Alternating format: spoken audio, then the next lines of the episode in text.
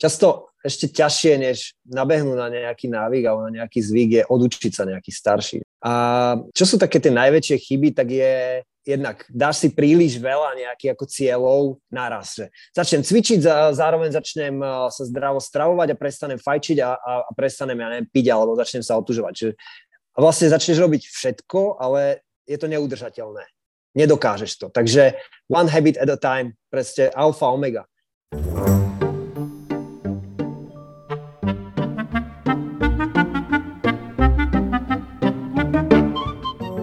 Keď e, si to tak predstaví človek, tak samozrejme, že to je v obrovskom o kreativite.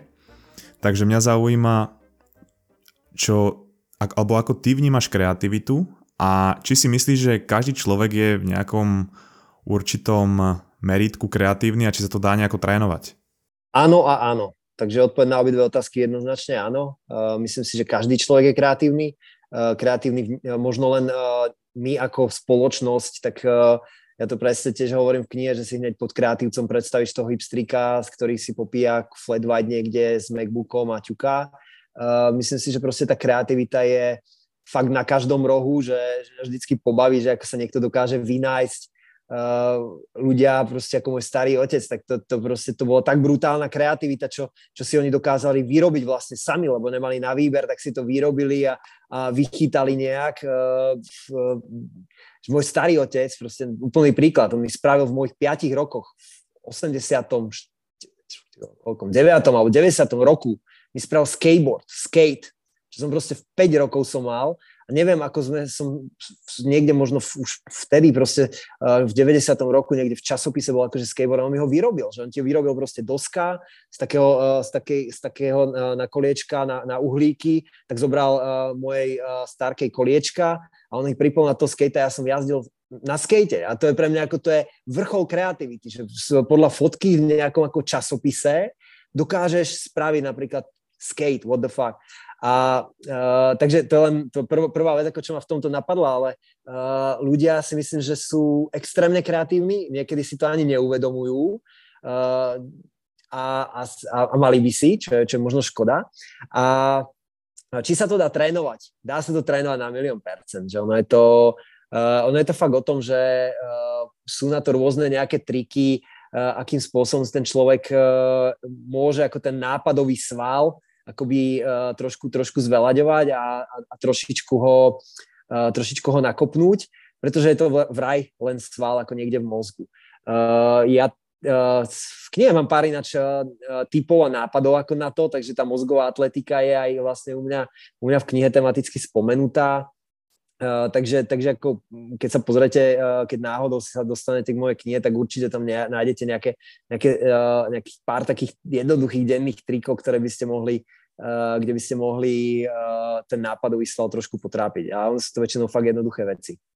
A, a by the way, ešte jedna dobrá kniha, Reštart kreativity, to napísal René Nekuda, super človek, uh, fakt skvelý, chytrý, Uh, a to je taká ako keby cvičebnica práve toho nápadového svalu, kde sú, ako, kde sú také vtipné veci, ktoré si môže spraviť každý deň, trvá to 10 minút a, a je, to, je to proste, dostane sa späť možno, možno do toho rozmýšľania ako, ako to dieťa, že, že vlastne rozmýšľať niekedy ako tou čistou tabula rasa hlavou je možno to najdôležitejšie, čo, čo, čo, čo vlastne na čo zabúdame. Takže, takže reštart kreativity, ak by si niekto chcel uh, trošku uh, týmto smerom uh, dať, si, dať si nejaký takýto tréning, mozgovú atletiku. Sa mi páči, ako tam vždy vsúneš organicky to mozgová atletika. Product placement. Ja som marketer, bracho. Áno, áno, je to vidno. ale inak ešte k tomu, ty si spomínal uh, v tú knihu, teda tú kapitolu v tej knihe a ty tam hovoríš niečo také, že originalita alebo kreativita nie je uh, niečo také, že vymyslieť niečo nové, ale možno aj zobrať nejaký koncept a pridať do toho niečo svoje. A že či, lebo ty, ty veľa cestuješ, takže či je pre teba cestovanie veľká časť tej, toho kreatívneho procesu, pretože ty si precestoval viac ako 50 krajín a samozrejme, že nové kultúry, vidíš tam nové veci, že či čerpáš inšpiráciu aj odtiaľ. Na milión percent, to je, to je alfa. A nielen cestovanie, to je úplne fakt ten denný život, ako tiež nechcem znieť úplne kliše, ale proste ja si fakt, mňa dokáže potešiť nejaká úplne banálna vec, ktorú by si človek možno ani nevšimol. A že sa nad ňou zamyslí, to je, to je vtipné, to je chytré a pritom je to fakt blbosť možno. Takže tá kreativita je úplne o tom, že, že si všímaš veci, čím viac, čím viac tých impulzov do seba dokážeš dostať, tak vlastne tým ich dokáže zo seba aj dať. Uh, nemyslím si to isté, že, že, že by každý mal byť akože kreatívec a vymýšľať ako marketingové kampane. Ale uh, stačí niekedy sa fakt nad vecami rozmy- zamyslieť proste takto, že dalo by sa to spraviť, pozrieť na to z iného pohľadu, dalo by sa, pre, prečo to vždycky robíme takto? Lebo sa to tak robí? What the fuck, prečo? Takže, uh, takže často je to naozaj len o tej otázke, prečo? To je myslím, že uh, najkreatívnejší ľudia sa podľa mňa pýtajú veľakrát otázku prečo. A, a proste o tom, že, že to challenge to status quo, že, že fakt to tak musí byť a nešlo by to nejak inak. A, a, a, a niekedy je to o tom, že ty vole, pred, to, že sa to tak robí, to, že toto je ten spôsob, akým sa to robí už roky alebo desaťročia, má asi nejaký dôvod. A uh, ak, je, ak je správny, tak na čo vymýšľať znova koleso? Radšej na nadviazať niečím, niečím chytrým. Ak vieš, čo ty myslím. Jo. No a dobre, a teraz um, Life is Porno, Forbidden Taste, dva riskantné projekty, hej. A samozrejme, že pracuje tam aj ten imposter syndrom, hej, že proste predtým, než to spustím, poviem si, ježiš, budú to ľudia chcieť, alebo bude o to záujem. A vždy to je taký vnútorný pocit, ktorý máš skoro pri všetkom, keď ideš do neznáma, hej. A ty keď si už mal rozbehnuté Life is Porno, uh, Forbidden Taste bolo až potom, uh, to, že si spustil jeden, alebo teda viacero úspešných projektov, dodalo ti to nejaké sebavedomie a už sa ti ľahšie išlo do toho Forbidden Taste? Myslíš si, že človek tým, že skúša nové projekty a úspeje v nich, si buduje to sebavedomie a potom už sa mu ľahšie púšťa aj do, do nových projektov? Myslím si, že určite teda som, som o tom viac menej presvedčený. To je veľmi podobné ako s tou kreativitou, že ty už len na niečo nadvezuješ, vieš, že, a teraz nad tým rozmýšľam, že my keď sme išli do Forbidden Taste, tak my sme ho nezakladali ako biznis. My sme to robili ako vlastne hobby projekt, lebo sme si povedali, že reštaurácie sú nuda a že bolo strašne super niečo takéto zažiť, ale vlastne sa to nedalo nikde zažiť, minimálne v Prahe nie, takže prečo to ako nespraviť? No a tam to väčšinou začína. A uh, to presvedčenie, že to bude fungovať, tak tam, tam asi musí byť, že ty musíš vedieť, že, že do toho ideš a že, že si o tom vlastne presvedčený a že, že to skúsiš a nemáš tým čo stratiť. Uh, pozri, my som, uh, keď sme začínali Forbidden Taste a rozhodli sme sa to spraviť, tak ako ja som mal za sebou v rámci Red Bull ešte predtým československého desiatky, ak nie stovky eventov, ktoré som zorganizoval. Uh, v rámci Live Sporno tiež niekoľko dosť veľkých. Takže ako pre mňa to bol vlastne len event. Jediná vec, čo na tom bolo, tak bolo, bol ako ten level toho eventu a tá gastronomická časť, ktorú som, s ktorou som nemal absolútne žiadne skúsenosti.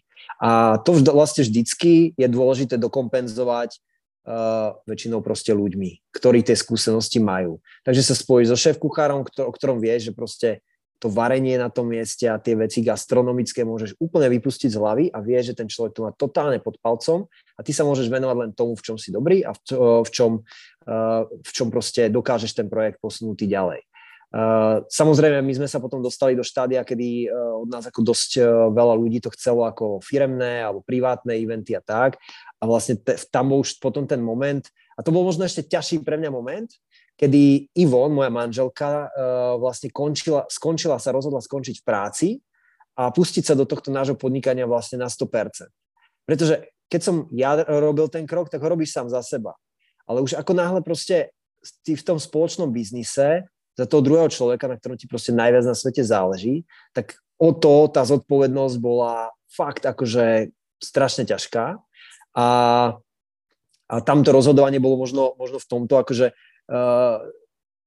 ale ono vlastne bolo celkom rýchle, pretože my sme to už tiež, ne, my sme už išli vlastne na istotu, my sme už v momente, kedy ona končila, tak sme mali ako zabúkované veľké firemné eventy za uh, celkom veľa prachov, takže ako Takže my sme v tom momente už mali zabúkované nejaké eventy, ale ešte sme nevedeli, či nás to dokáže ako živiť na tej mesačnej báze, ale proste podarilo sa nám to nejak. Takže, takže, takže uh, áno, tá história, ten track record, ako sa tomu hovorí, že ten človek uh, že je veľmi dôležitý. Aj uh, proste pri tých startupoch to, to vie, že, že tí investori si vyberajú ten tým často ani nie podľa toho projektu, ktorý im práve prezentujú, ale podľa toho týmu, čo má ten tým za sebou, aké, akým spôsobom rozmýšľa, aký, aký ten track record má, že čo, čo už sa im podarilo zrealizovať, čo už majú, aké úspechy, neúspechy za sebou. Takže zohráva to veľkú rolu určite vo všetkom. No dobré, a teda Life is Porno, Forbidden Taste a nová úroveň zase je kniha, napísať knihu Forbidden. A ty si ju vydal pred tromi mesiacmi? V júli vychádzala, že? 5.5. to vyšlo Aha, oficiálne, vlastne, kedy skončil crowdfunding, takže, takže už, je to, už je to celkom dlho. OK, sorry. No a tak ty, ty si už dostal nejaké feedbacky určite na tú knihu a dostal si nejaké, ja neviem, recenzie a tak ďalej. Ako sa na to teraz pozeráš ty aj s tým, nie? že ty si hovoril, že tiež si mal ten imposter pri písaní neustále a tak ďalej. Ale aj na základe tých feedbackov a keď si porovnáš, že čo si chcel alebo respektíve, že čo chceš, aby si človek povedal, keď ju dočíta, očakávania versus realita? Skvelá otázka. Uh, je to mega, je to proste úplný mindfuck pre mňa, pretože uh, ja som dúfal, čo tou knihou ako keby dosiahnem a ono sa to naozaj deje. Ja som, nedávno som sa nad tým práve zamyslel, že, uh, že, uh, že si pamätám, ako som raz počul uh, Naval Ravikant, to je taký môj obľúbenec, tak tak keď som s ním počul prvý poznám, podcast poznám. a on, ho, on, on v ňom hovoril, že uh, ja nechcem čítať 10 nových kníh ročne, ja chcem celý život čítať 10 kníh a dobre. A mne to vtedy prišlo ako strašne radikálne, že, že, že ten nápad, že, že čítaš fakt málo kníh, ale čítaš ich dobre a vieš, že, že, že, že ti naozaj, že sa na ne pozeráš úplne komplexne zo všetkých tých uhlov. A som si tak povedal, že uh, predtým, ako som vydával knihu, že to by bolo strašne super, keby viem, že niekto sa do tej knihy uh, že ju číta pravidelne, alebo že si, ju, že si, lebo ja mám tiež svoje knihy, ktoré majú tiež krátke kapitoly a často si v nich listujem len ako v nejakom receptári, že, sa, že si chcem na niečo spomenúť, alebo si to chcem pripomenúť, alebo ma to baví. A, a ono sa to fakt deje. Proste tie reakcie, ktoré ja od ľudí dostávam, tak uh, dostávam celkom často Eh, že som si prečítal knihu a vy, ešte som si to vypočul ako audioknihu. Zrovna včera som dostal od, jedného, od jednej mojej blízkej kamarátky eh, recenziu akože na audioknihu, že aký iný rozmer jej to dal ešte oproti čítanej verzii. A ešte keď to dostaneš od nejakého blízkeho človeka, ktorý ťa pozná, vlastne povie, že už myslel, že vie o tebe všetko, a že, že akým, ale že vlastne sa dostane ešte inde do tvojej hlavy, tak, tak to je pre mňa ešte, ešte viac. A to isté, uh, často proste človek, ktorý možno na to pozerá trošku pohrdavo, lebo ako on sa aj niekedy uh, v niektorých, uh, je, je často tá kniha medzi motivačnou literatúrou, tak si povie, že ježiš, zase nejaký idiot mi tu ide radiť, ako mám žiť a, a ma aj tu ide motivovať, ale ja si vôbec nemyslím, že to je ako motivačná literatúra. Ja tam mám uh, aj kapitolu, že demotivačná, demotiva, teda demotivačná motivácia, pretože ako ja fakt nikoho nemotivujem, aby ako chod naplno a žij a proste rob vlastný biznis vôbec. Proste rob to, čo ťa baví, to, v čom si dobrý a, a snaž sa v tom byť ešte lepší. Takže, takže uh, tie reakcie sú super.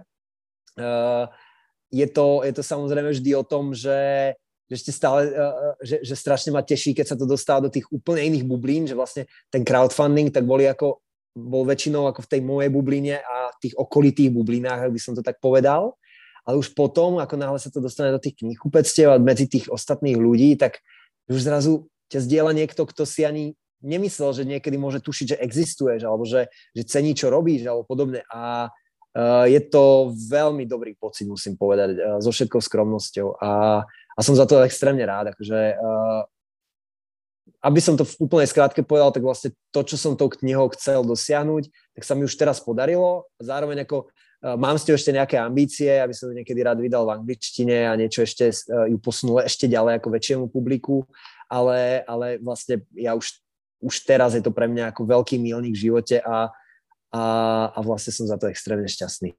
Ja som tú tvoju knihu zltol za jeden deň ako audioknihu oh. a teda fakt e, musím ťa pochváliť, pretože napríklad ja čítam veľa takýchto edukačných kníh a čo už mi fakt lezie na nervy sú proste knihy, kde majú relevantnú message, ktorú ti chcú povedať a teraz máš kapitolu, že chcem ti povedať jednu vec a tá kapitola má 100 strán, je tam okolo toho 20 príbehov a na konci ti vlastne povie, že no a to, to bola tá message.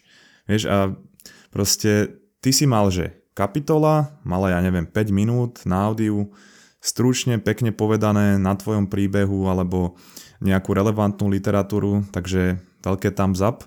Určite všetkým odporúčam a dáme aj do popisu link. Ale chcel som sa ťa spýtať, že ty pri písaní tej knihy určite si mal nejaké témy, ktoré jednoducho si napísal, že hneď, ani si nemusel nič vyhľadávať, ktoré boli úplne tvoje také uh, love témy. Takže ke, keď si predstavíš, že niekto za tebou príde a povie, že Tino, musíš tú knihu zredukovať na tri kapitoly a proste túto message ľudia dostanú, čo je najdôležitejšie? Mm-hmm. Uh, trošku odrbem túto otázku. Asi by som mu povedal, alebo jej povedal kapitolu Všetko je brand, pretože to je také kvázi zhrnutie toho všetkého tých jednotlivých konceptov, ktoré tam hovorím, takže to, to dáva tomu taký ten, ten možno komplexný celok. Uh, ono tie kapitoly samé o sebe by mohli fungovať aj ako samostatné vlastne celky, takže, takže, takže keď ten človek ju aj nečíta potom poradí, ono to nejak na seba nadvezuje, ale nie je to úplne nutnosť to čítať po poradí, ale uh, to, je, to je pre mňa ako dosť dôležitá, uh, dôležitá kapitola. Taká moja, moja obľúbená je možno uh, Vlci, vlky, hyeny, pretože tam idem ako dosť osobne do veci, o ktorých som nehovoril predtým, o tom, ako uh, pár, pár ľuďoch, ktorých, ktorých, ktorých sa vlastne z tých vlkov, ktorí boli členy tvojej, tvojej smečky, tak sa stali, stali z nich tie hyeny a, a aj v nejakých veciach, ktoré sa nám ako po tej ceste stali, takže to je taká dosť pre mňa osobná vec, ktorú, ktorú mm, som aj zvažoval, že nakoľko ísť do hĺbky a do, nakoľko nie. A, a uh, ja tie kapitoly strašne to ako ťažko vyberá, pretože ja ich mám, každá z nich uh, v podstate pre mňa niečo znamená nejaký ako ten, ten odkaz ale, ale myslím si, že uh, na, na tri kapitoly, neviem, či by som to ja sám dokázal, asi by som si musel nájať nejakého editora, ktorý by to povedal ako z tej, z tej úplne externej, uh, externej strany, že ako tieto tri veci a, a nič viac. Uh, musel by som sa na tým asi trošku viacej zavisieť, ale, ale ako je ťažké ako zredukovať niečo, čo, čo má uh, povedzme, ja neviem, čo, čo má niekoľko uh, 50, ja neviem, 2 alebo 3 kapitol a zredukovať to na 3. Ja si mi to šlo, no. Inak, eh, keď ja ti pošlem niekt- niektorú alebo jednu z mojich starších epizód, ja som poč- počúval jednu z tvojich kapitol a si hovorím, že no, to je snáď úplne to isté, pretože normálne akože niektoré aj tie slovíčka a tak, že fakt je vidno, si hovorím, že, jo, že, že rozmýšľaš v niečom aj ako ja, tak potom ti to pošlem a eh, ma, ma, ma zaujíma, čo na to povieš.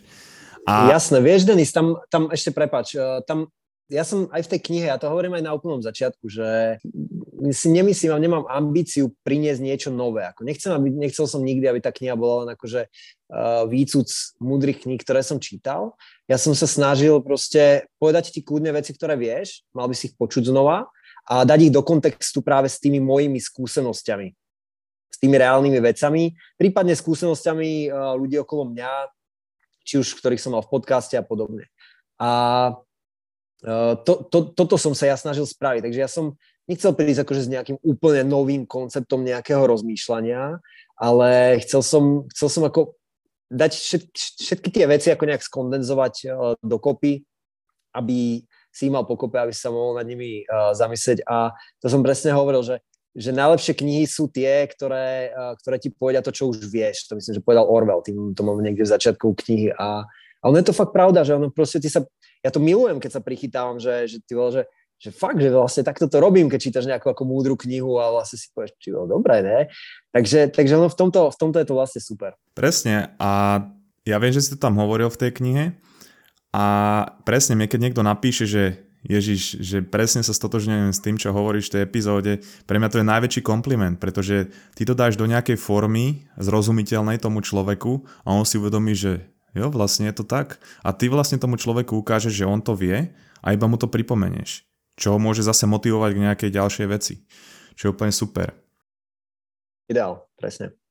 Ale teraz človek, ktorý si tvoju knihu prečíta, super, má, máš tam aj o, o zvykoch a o týchto veciach, to je úplne úžasné. Aj máš teda to call to action, to veľmi cením, hej, že si proste ľuďom povedal, dobre, poď to spraviť teraz. No a teraz človek, ktorý chce si vytvoriť nejaký nový zvyk alebo chce niečo uskutočniť.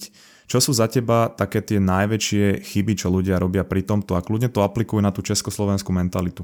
Mm. Uh, ono často ešte ťažšie, než nabehnúť na nejaký návyk alebo na nejaký zvyk, je odučiť sa nejaký starší. To je ten unlearning, je podľa mňa veľmi, veľmi ťažká vec a momentálne aj, aj v biznise súčasnom, tak, tak ako ten unlearning, a to je tiež otázka nejakého možno ega alebo nejakých tých, tých návykov, ktoré sme si zle, uh, zle naučili sa na začiatku. A mm, čo, sú také tie najväčšie chyby, tak je uh, jednak dáš si príliš veľa nejakých ako cieľov naraz. Že začnem cvičiť, za, zároveň začnem sa zdravo stravovať a prestanem fajčiť a, a, a prestanem, ja neviem, piť alebo začnem sa otužovať. Čiže a vlastne začneš robiť všetko, ale je to neudržateľné. Nedokážeš to. Takže one habit at a time, presne alfa, omega. Začnem s niečím, začnem to pravidelne, ako náhle sa mi to tak zžije, zažije do života, že už to mám proste, že už je to bežná súčasť mňa neviem si predstaviť bez tej, bez tej rannej hladovej sprchy život, tak potom pridám ten ďalší.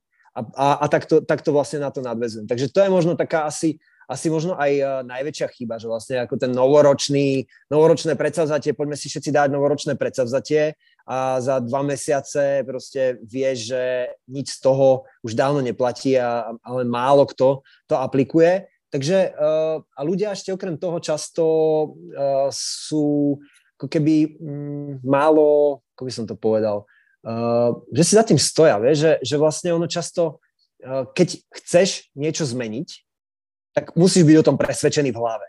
Keď chcem prestať, ja neviem, fajčiť alebo začať niečo robiť, tak musím vedieť, že to tak chcem, že som ten človek, ktorý proste, áno, ja toto, toto proste chcem, takýto, to chcem, aby ma definovalo.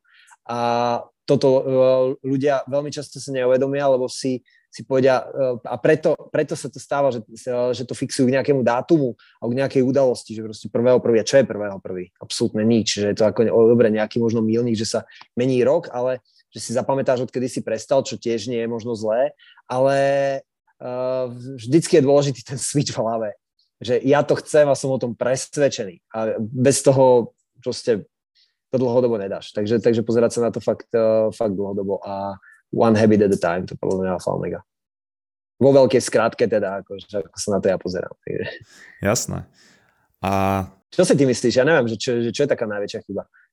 Tak uh, ja som tiež mal o tom jednu epizódu a um, ja tom hovorím, že to, čo si ty spomínal, mám strašne veľa vecí naraz, hej, teraz ja neviem, idem uh, začať žiť zdravo, takže prestanem fajčiť, prestanem piť, prestanem uh, jesť proste junky a teraz začnem cvičiť, začnem behať, začnem e, zdravo jesť a teraz pre ten mozog to je taký šok, že to človek vydrží 3 dní. Unreal. A úplne, ja neviem, za týždeň je naspäť v tom starom. Hej? Čiže proste začať je, s jednou vecou a keď sa mi to podarí o dva týždne alebo o mesiac, tak idem na ďalšiu.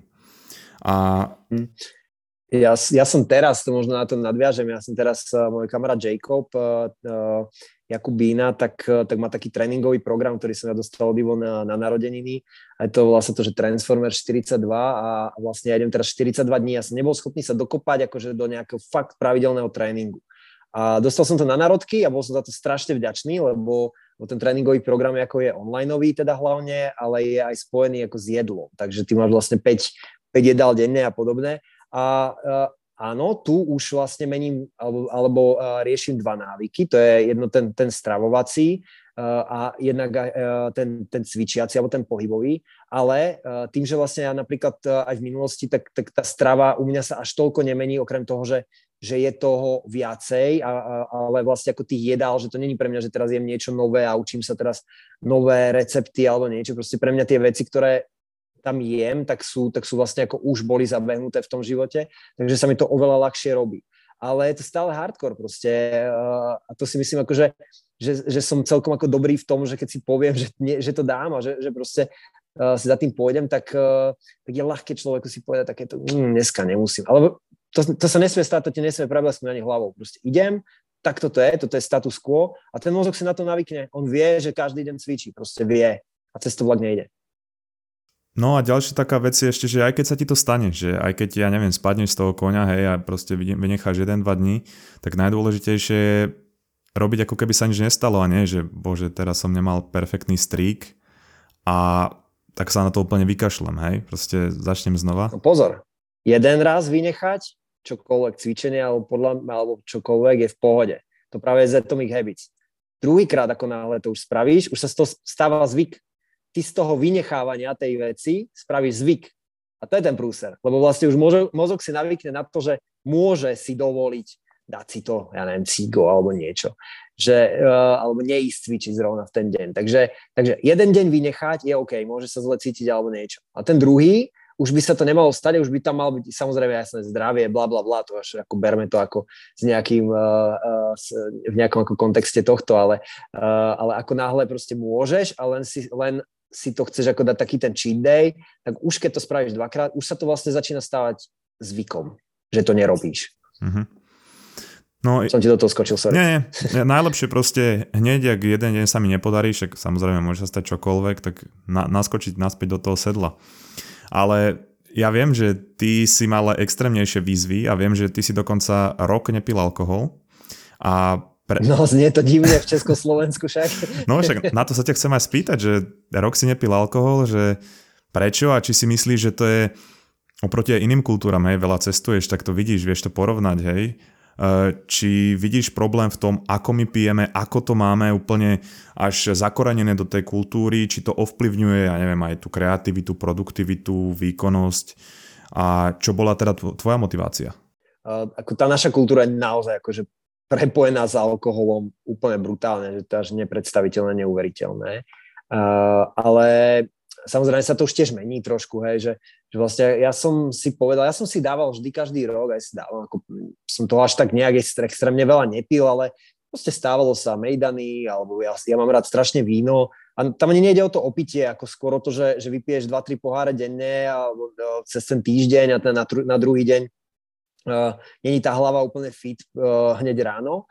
A ja som, si, uh, ja som si vždycky dával taký mesiac, dva, niekedy tri bez alkoholu a prišiel jeden moment, kedy som si to dal tiež. Ja som vlastne najskôr myslel, že to bude na nejaké dva mesiace, že nebudem piť a s jedným kamarátom sme sa tak ako do, dobie, doberali a, a dovolili sme sa, že to dáme rok. On síce vtedy nedal rok, ale neskôr potom začal, uh, prestal piť a fakt vydržal, myslím, že rok tiež, takže, takže na jeho obhajobu, ale Uh, bolo to vlastne strašne ako jednoduché potom povedať, že dobre, no tak to dám rok, lebo už som bol v tom, že ako už mesiac som povedzme nepil, alebo tri týždne.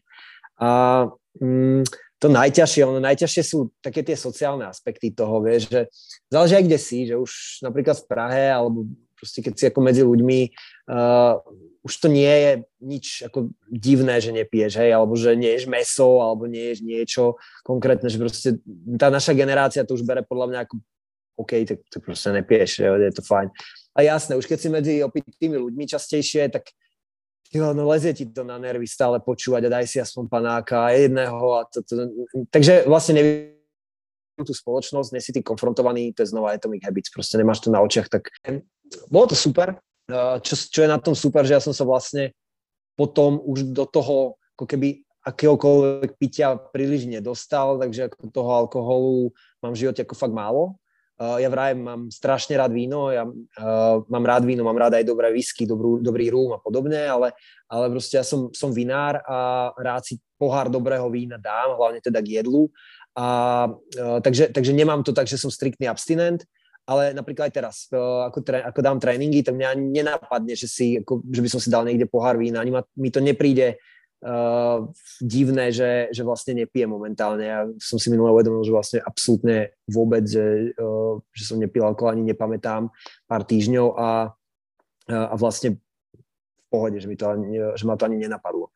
Takže, uh, takže ono, je to dozaj o tom, s kým si taký si, takže samozrejme, keď chceš prestať piť a uh, si v barovej spoločnosti, ale často chodíš, sa stretávaš s ľuďmi v bare alebo robíš niekde v gastronomii alebo podobne, uh, alebo chodíš na to cigo proste, tak, tak no, ťažko sa od toho odnaučíš, pretože to máš spojené s nejakou ako to, to, to sociálnou časťou, ale uh, ide to, je to strašne jednoduché proste, povieš si, že ideš a, a, a ono potom, potom vlastne čokoľvek, to, ja som si už povedal, že ak toto dám, tak dám už všetko, proste už čokoľvek, že, že vlastne, no, ja že napríklad vždy som mal v hlave, že ako mm, ja neviem, maratón, že to je niečo pre mňa aj momentálne teraz, že nemám moc rád beh, bolia ma z neho kolena, si zle behám, nikdy som si k nemu nenašiel cestu, vždy som dal som milión šancí, ale odbehnúť maratón je pre mňa akože niečo úplne, že ako ísť na mesiac. Proste nereálne.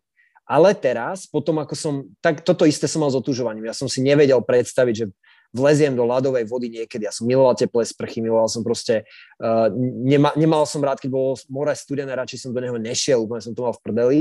A ja som posadnutý ľadovou vodou. A proste viem, že momentálne, keby som si povedal a našiel tomu správnu cestu, tak som schopný čohokoľvek, proste, absolútne čohokoľvek. Jasné asi do rozsahu nejakých svojich síl, ale, ale, ale myslím si, že, že, že je to ako o tom, o tom mindsete a o tom, ako ten človek si, si povie, že to bere. Takže, takže tak. Dobre, po, poďme teda na to otužovanie, lebo ja sa snažím teraz tiež sa otužovať a viem, že ty robíš teda Wim Hofa, neviem ako dlho, už asi 3 roky to robíš a je to obrovský diskomfort, hej? Tvoj mozog ti neustále hovorí, že proste kašli na to, čo, čo kam ideš, čo ti hrabe a ty musíš povedať, no nie, proste ideme, poďme na to. Čiže už iba tým, že prekonám ten diskomfort, idem do toho a viem, že ty aj vo viacerých aspektoch e, tvojho života jednoducho vyhľadávaš diskomfort. Takže čo v, aj v tomto nejakom zmysle pre teba znamená to otužovanie, tá Wim Hof metóda a ako dlho to už praktikuješ? Keď si to takto dal do kontextu, tak to áno, dáva to celkom zmysel, máš pravdu, že, že ten diskomfort občas aj vyhľadávam. Uh, vieš čo, otužovanie je pre mňa ako game changer. Proste mne zmenilo, dovolím si tvrdiť ako v dosť do veľa vecí akože život, že uh, ľadová do, uh, voda je pre mňa úplne niečo neviem, proste totálny liek. Ako, tiež to nie je pre každého znova, toto nie je nejaká medicínska rada alebo niečo, nemal by otužovať určite každý, sú ľudia, ktorým ako chlad vôbec nerobí dobre a tak ďalej. A je dobré, že hovorí, že otužuješ teraz, pretože ja mám v okolí najviac ľudí, ktorí chcú začať s otužovaním v januári, februári, keď sú zamrznuté jazera a potom sa ich spýta, že či si dával niekedy ľadovú sprchu alebo či posávne bol ako v ochladzovacom bazéne a povie, že nie, že to nenávidí. Takže najideálnejšie je proste začať fakt na jeseň alebo ešte k tomu ešte niekedy kľudne aj v lete začať plávať vonku a pokračovať. Proste nepretržite, ako sa tá voda ochladzuje, tak ísť každý, každý týždeň jeden, dvakrát a vlastne ty si až tak neuvedomíš eh, ten prechod. To je fakt ideál, čo, čo môže človek spraviť, eh, keď chce ako, eh, sa otužovať v prírode.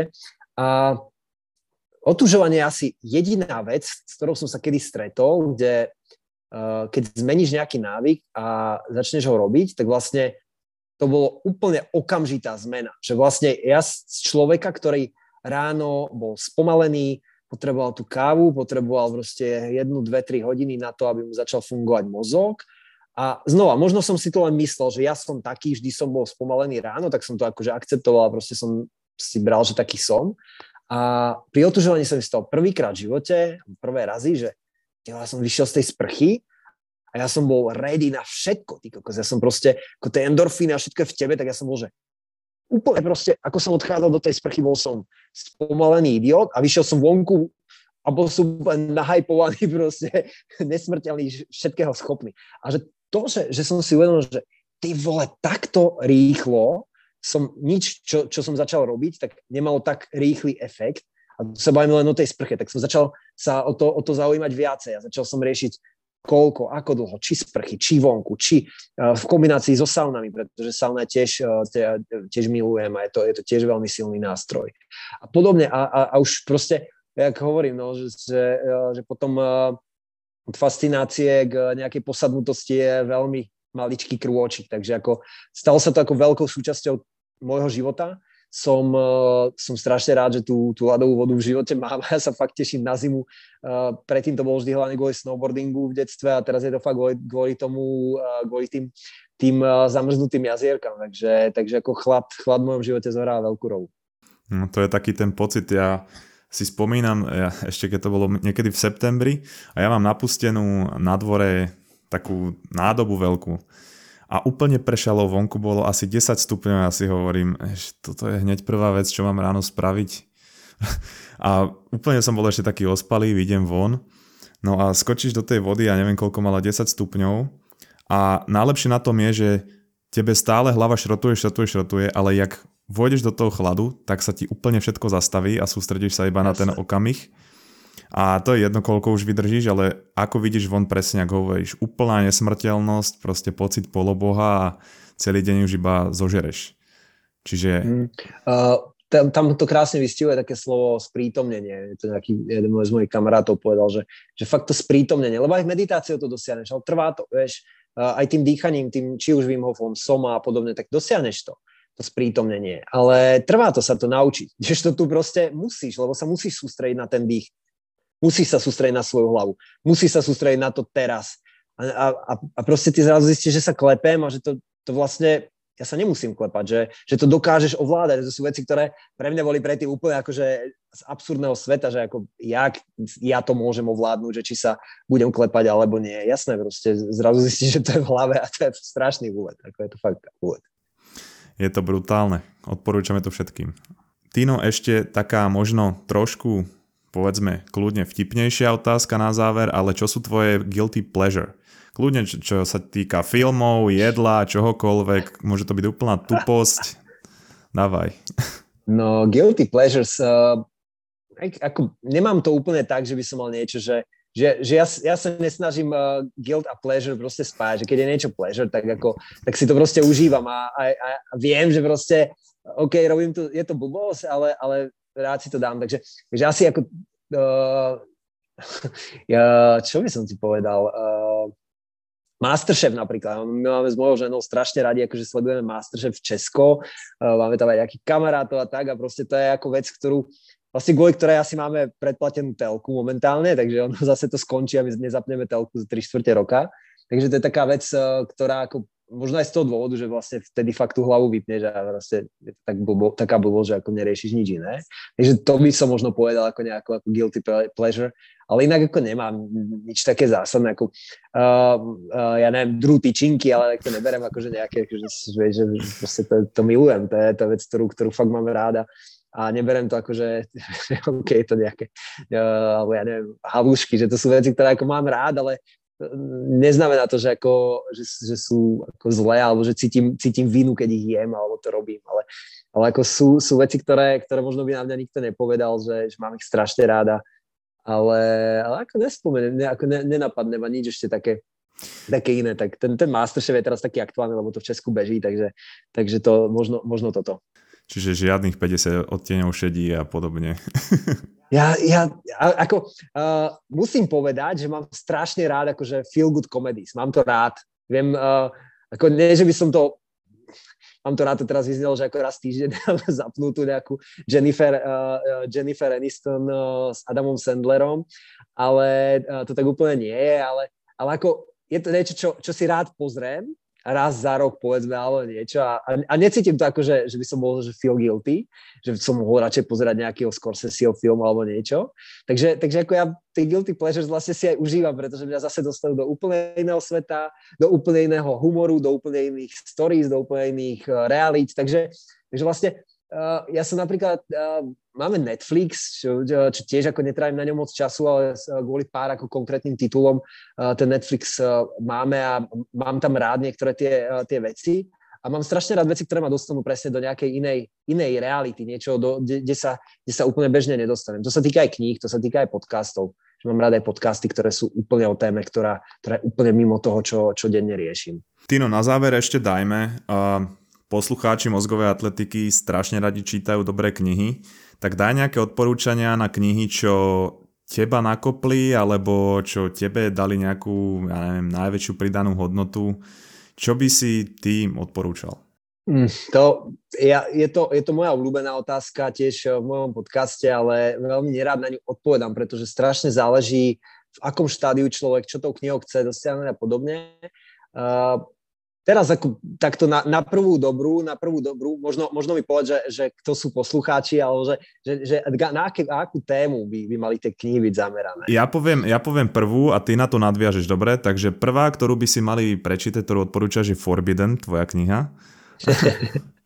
Ale kľudne akože... Áno, so, všetkou, so všetkou skromnosťou áno. Myslím si, že, je, uh, že ak, ak vás bavil tento podcast a dával vám zmysel veci, o ktorých sa bavíme, tak, uh, tak by ste si v tej knihe niečo určite našli. Takže, takže Forbidden. Uh, spomínaná Atomic Habits, takže ak počúvate tento podcast a bavia vás ako návyky, tak Atomic Habits, ten, ten typek je ako fakt smart, aj ten jeho newsletter, 321 newsletter, tak je skvelý.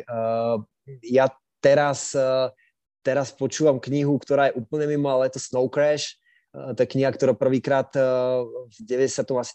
Eh, použila slovo metaverse, takže, takže vlastne o tom, akým spôsobom je to také sci-fi, o tom, takým spôsobom vlastne človek prebieha z tej virtuálnej reality do toho reálneho života.